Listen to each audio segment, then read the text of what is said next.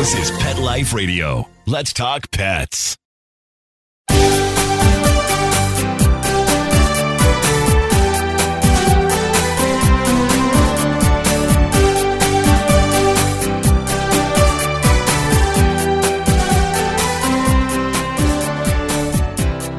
Hello, and welcome to Working Like Dogs on Pet Life Radio. Thank you for joining us and for following Working Like Dogs on Instagram and Facebook. We're your hosts. My name is Marcy Davis, and my co host is my amazing service dog, Lovey. And we're thrilled to be with you today to talk about our favorite subject working dogs and working animals. And today we're so excited to be talking with Stacy Beers. And Stacy is the Victim Services Coordinator and Crisis Response Canine Handler with the FBI Victim Services Division, um, which is a part of the Terrorism and Special Jurisdiction Unit. So Stacy's going to talk with us about the work she does with her fabulous crisis response canine Wally. So come right back after these quick messages as we welcome Stacy Beers and Wally to the show. Sit, stay. We'll be right back after a short pause. Well, four to be exact.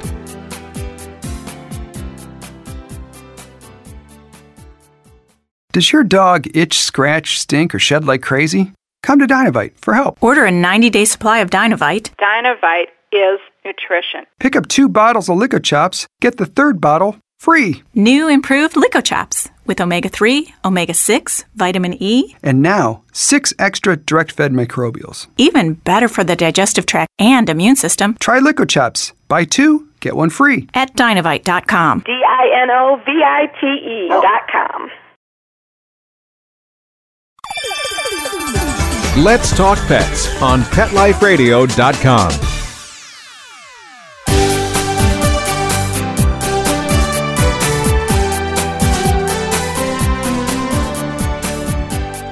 Welcome back to Working Like Dogs on Pet Life Radio. We're so excited to have Stacy Beers and Wally with us today. Hello, Stacy and Wally, and welcome. Hi, thank you, Marcy. Yeah, we're so excited that you guys could be with us today to talk about the amazing work that you're doing. And so, start out, Stacy, by telling our listeners what is your job? What is the Victim Services Coordinator um, with the FBI? What do you do? So, in my role as the Victim Services Coordinator in the Terrorism and Special Jurisdiction Unit, I'm responsible for working with American citizens and their family members who've been victimized in a federal crime when it occurs outside of the United States. And so, you know, oftentimes these federal crimes include terrorist events. And so, our role is to inform them of their rights, assist them with any services that they may need, providing resources, and being able to provide updates and information to them as the case progresses. Wow, that's awesome. That's a that's a pretty serious role, Stacy. Yeah, so how did you decide to bring a canine into that role? How did that happen? So, a few years ago, our Assistant Director, Kathryn Turman, visited several Canadian law enforcement agencies, and they had canines actually placed with their police officers to assist victims of crime. She noted that several of these agencies really use these canines well with people experienced in traumatic events. And so she spoke to the FBI leadership about this, and they were supportive of the concept, and they have been ever since. And our program began officially in October 2015, so we're we're getting up to our third year here, which we're very excited about. Wow. So did they just come to you? What did you think when they first asked you if you wanted to be a canine handler? Well, I was going to be the backup handler. We were only going to get one canine, and I was going to be the backup handler for Giovanni, who is our second crisis response canine. I should say our other, because we got them at the same time. And so I was going to be his backup. And after we started talking to several of the Assistance Dogs International groups, they thought that based on the work that we were doing, that one dog really wouldn't be enough.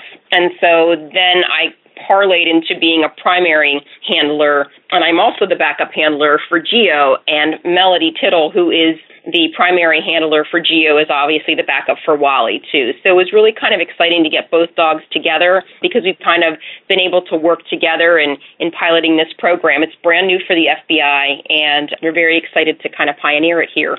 Yeah, it is so exciting. Well, and I love that you mentioned you guys reached out to Assistance Dogs International. So tell us about that, Stacy, and how did you go about finding an agency? Because you got the dogs from an agency, right? That's correct. We did. Yes.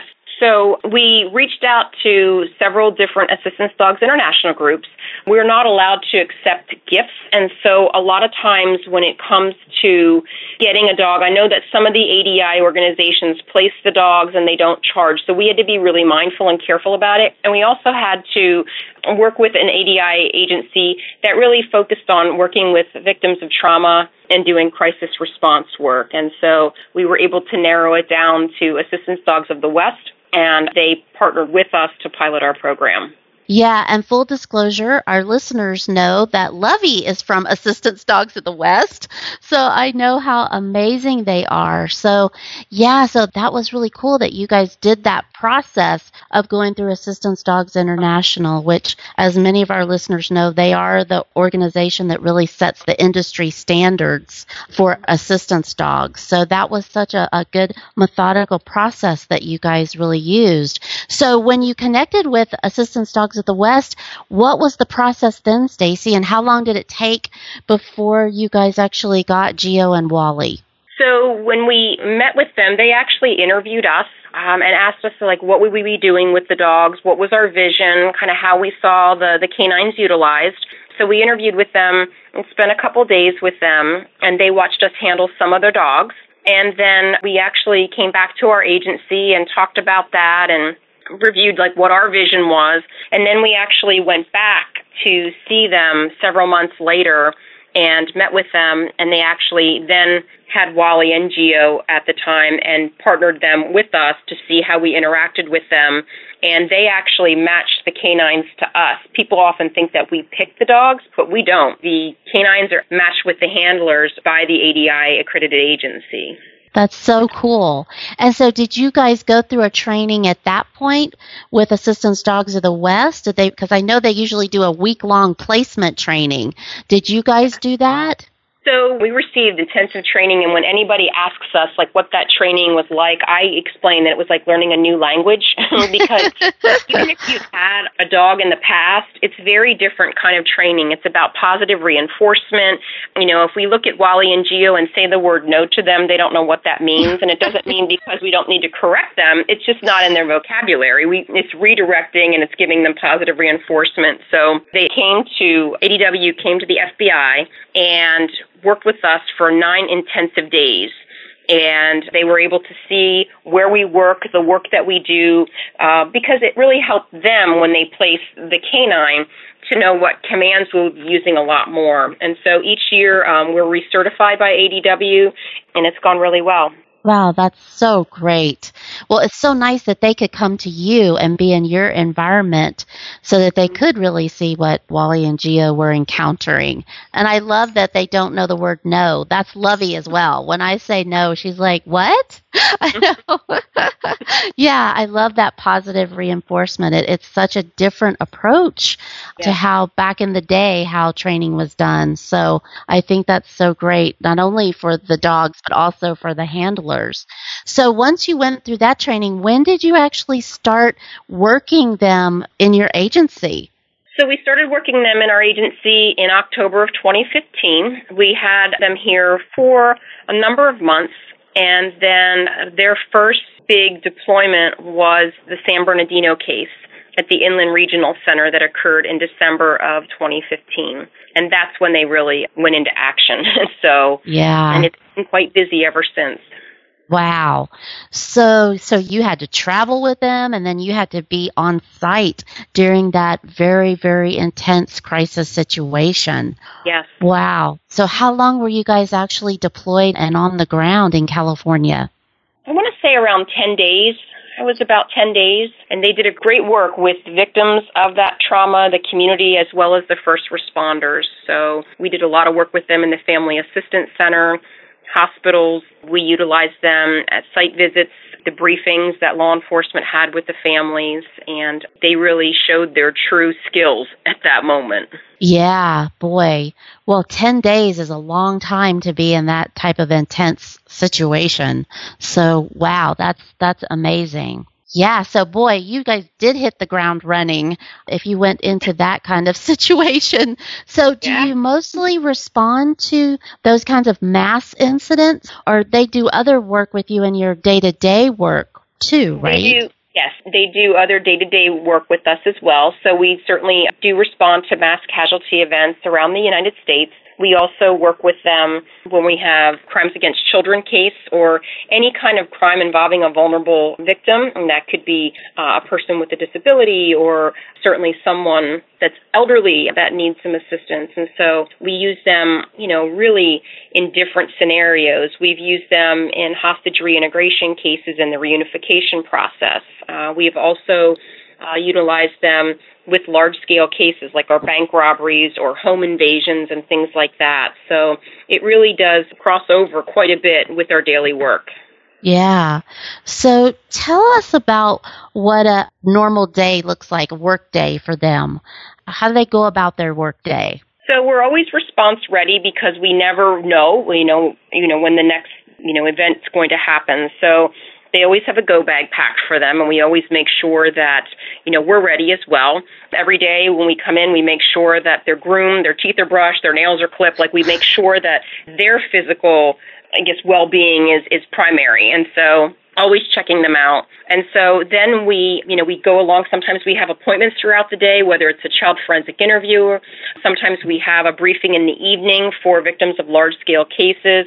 So it really does depend. Sometimes we have events where the FBI asks us if we could be there because most people love dogs and they're really curious about the work that we do. And frankly, it gives us an opportunity to talk about the Victim Services Division within the FBI because most people don't realize that we do have a division that supports crime victims of federal offenses. And so it gives us an opportunity to talk about not only the FBI, but our specialized division and really inform the community. Yeah, that's so wonderful. So, how do the dogs really interact with the people that you're serving? Do they sit with them? Do they tell us about, Stacy, how they interact with them? You know, what I found with Wally and Geo is they're incredibly polite and they respect boundaries and those unspoken boundaries. And so our approach is not to go up to somebody and say, hey, would you like to interact with our dog? Would you like to pet the dog? What we generally see is you know, visual engagement where they'll want to engage, and then we will certainly ask, you know, but we don't know if people have allergies, if they have fears, you know, that we do not, we're really cognizant of the cultural issues as well, and so we just don't want to push our dogs on people. So a lot of times what we'll do is we will engage with the victim directly and ask if this is something that they're interested in, if they make eye contact with us. A lot of times we partner with our victim specialists. We have 153 victim specialists across our 56 field offices. And so if we're doing some kind of a response with them, they will go in and meet with the victim first and say, hey, we have this tool, we have these facility dogs. Is this something that you would be interested in? And they kind of do the introduction and the assessment before Melody and I actually go in. That's so great. I love that approach where it is so non invasive, which is so important when you're working with people, especially in stressful situations. And right. you mentioned also that the child forensic interviews. Tell us how Wally and Geo would work in that situation, because so that's pretty intense. Yeah, it is actually. And we do some great work with the child advocacy centers. We're piloting it right now in our um, Northeast region and what we normally do is we do a, a pre meet, obviously, with the child and their caregiver before they go into the actual interview. And sometimes the dogs do go into the actual interview. If the forensic interviewer is comfortable, we put them in a down stay. Most of the time, the biggest issue we have to worry about is the snoring that the dogs do from time to time. And so, um, but the child would sit on the floor with the canine as well as the interviewer, and then they they interact, and then afterwards they can certainly interact with Wally or Geo afterwards. You know, we really leave it up to the forensic interviewer. Sometimes canines can be distracting in an interview. Sometimes they're a comfort. So it really is up to the forensic interviewer as to where and when and how they want to use the canines in their interviews. Yeah, yeah. I could see that where it could be, but that's so great. And I love the about the snoring. I know that that is mm-hmm. something that can be an issue. Yeah, yeah. Well, we are going to take just a quick break and hear some important messages from our sponsors and we're going to come back because we have a lot more questions to ask Stacy. So, come right back. We'll be right back right after these messages. Stay tuned. What if you could protect the life of your cat with something so simple and affordable that you already use every day? Get ready for the evolution of kitty litter. It's Pretty Litter. Along with all the features you've come to expect from your kitty litter, Pretty Litter's patented and scientific formula will also monitor your cat's health and detect illnesses early while providing industry leading odor control. Two kitty litters, same cat, same price. But there's one important difference. Pretty Litter reacts to your cat's waste by detecting health issues simply by changing color. And the key is that Pretty Litter detects these issues before your cat shows symptoms of physical illness or pain, likely saving you major dollars in vet bills while protecting the health of your cat. What do you think, little guy? Ready to switch litter? Pretty Litter. Colorful insight into your cat's health go to prettylittercats.com forward slash cat101 or use coupon code cat101 to get 20% off your first subscription order. Let's talk pets. Let's talk pets on Pet Life Radio. Pet Life Radio. PetLifeRadio.com.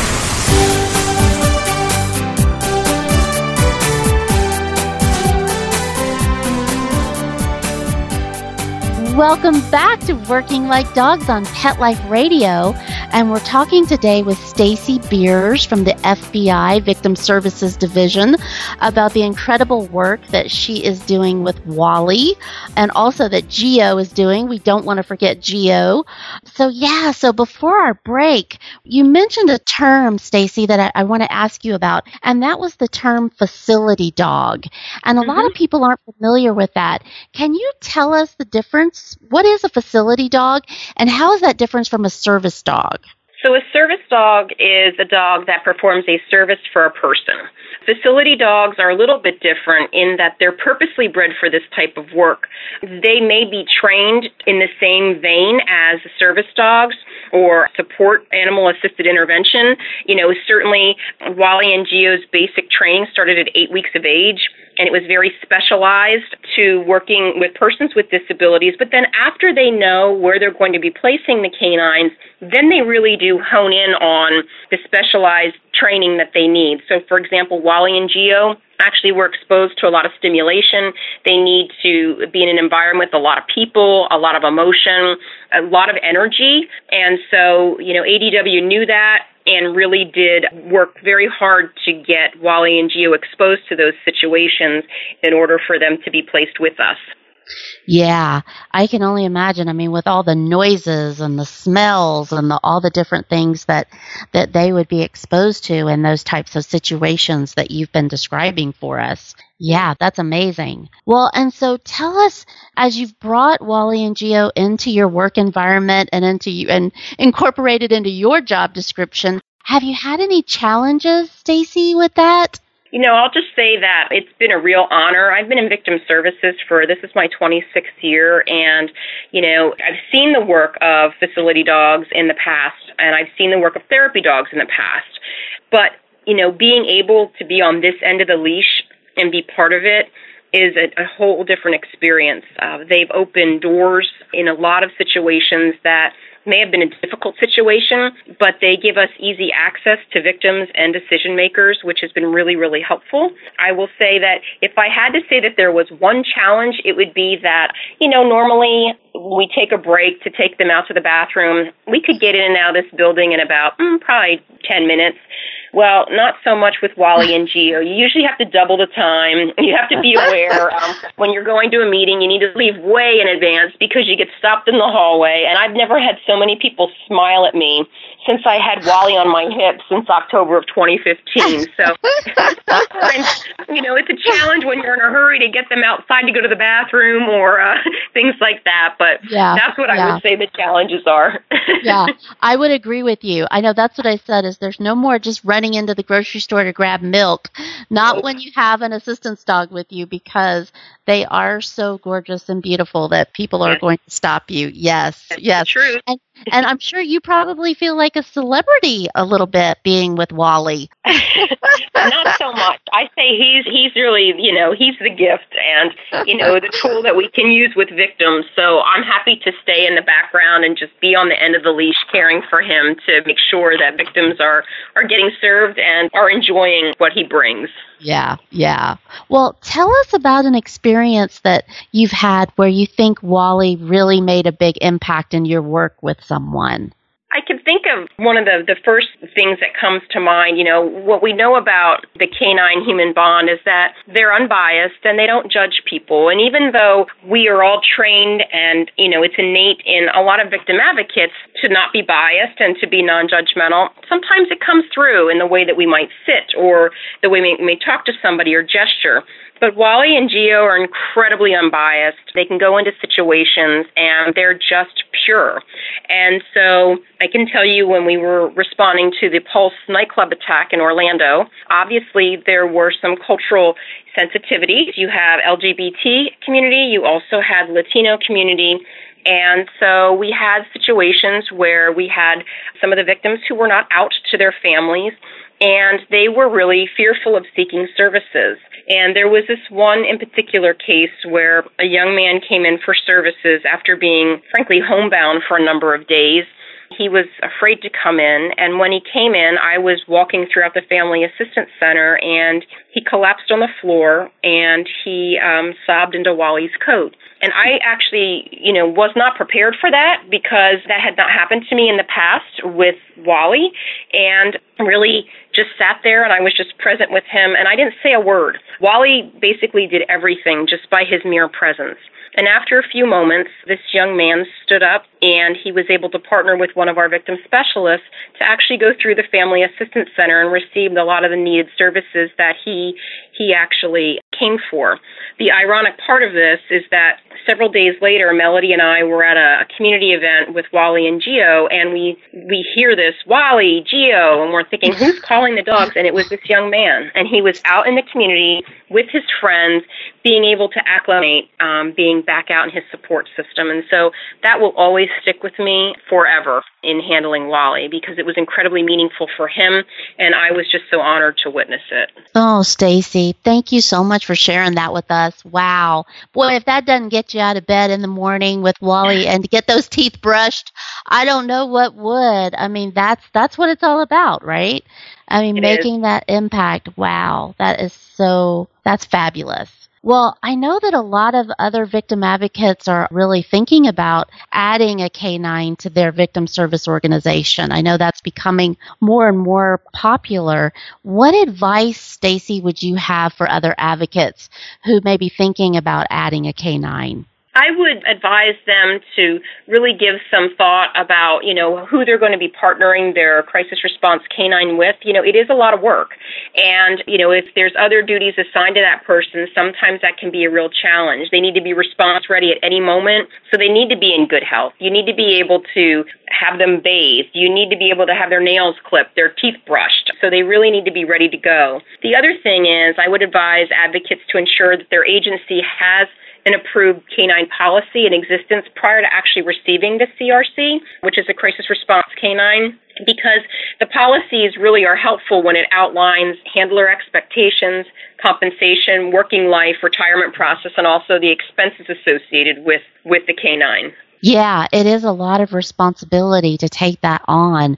And I'm so glad you're bringing up those things. Did you guys develop those policies yourselves or did ADW help you develop that policy? So the FBI has an overarching canine policy and we're working on fitting in with the, the overarching canine policy, which actually is going through review as we speak. Yeah, that's great. Yeah, I would think that they would have a canine policy because they use dogs in so many different capacities. But yeah, yeah but but these two are new to that pack. Yep, yep, that's mm-hmm. a whole a whole different thing. Well, I also want to ask you, Stacy, what do you think is the greatest lesson that you've learned from Wally? I think it's patience because in our office in the victim services division, you know, we often react to you know, a case, whether it's a large scale case, whether it's a, a, case involving one or two victims. And so we're always ready to go. But I think that what Wally's taught me is to actually sit back, plan, and be patient with the process. And so, you know, if we're working long hours, it's okay to take a break at four hours. You know, Wally will go, go, go. And so I have to tap him out because he won't tell me when he needs a break. Geo, he will signal us a little bit differently so we can track when he needs a break.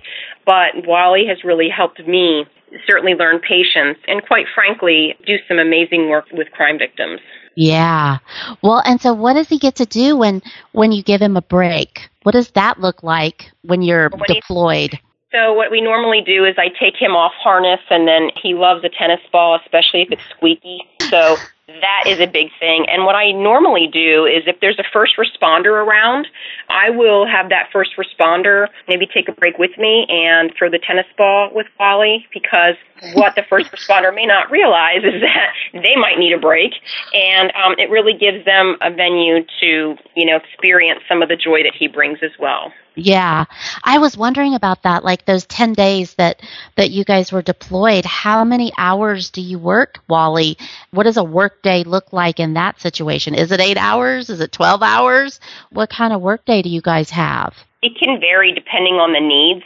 So it really does vary. You know, it depends what kind of setting we're in. It depends if we can do shift work. It really, really depends. So it does vary. It's hard to say what the actual the time frame is. Yeah, that I, that could be really tough. Like you said, it it depends. Wow. And how is Wally as a traveler? Because you guys have to fly across country to get to these things. So how is that for Wally?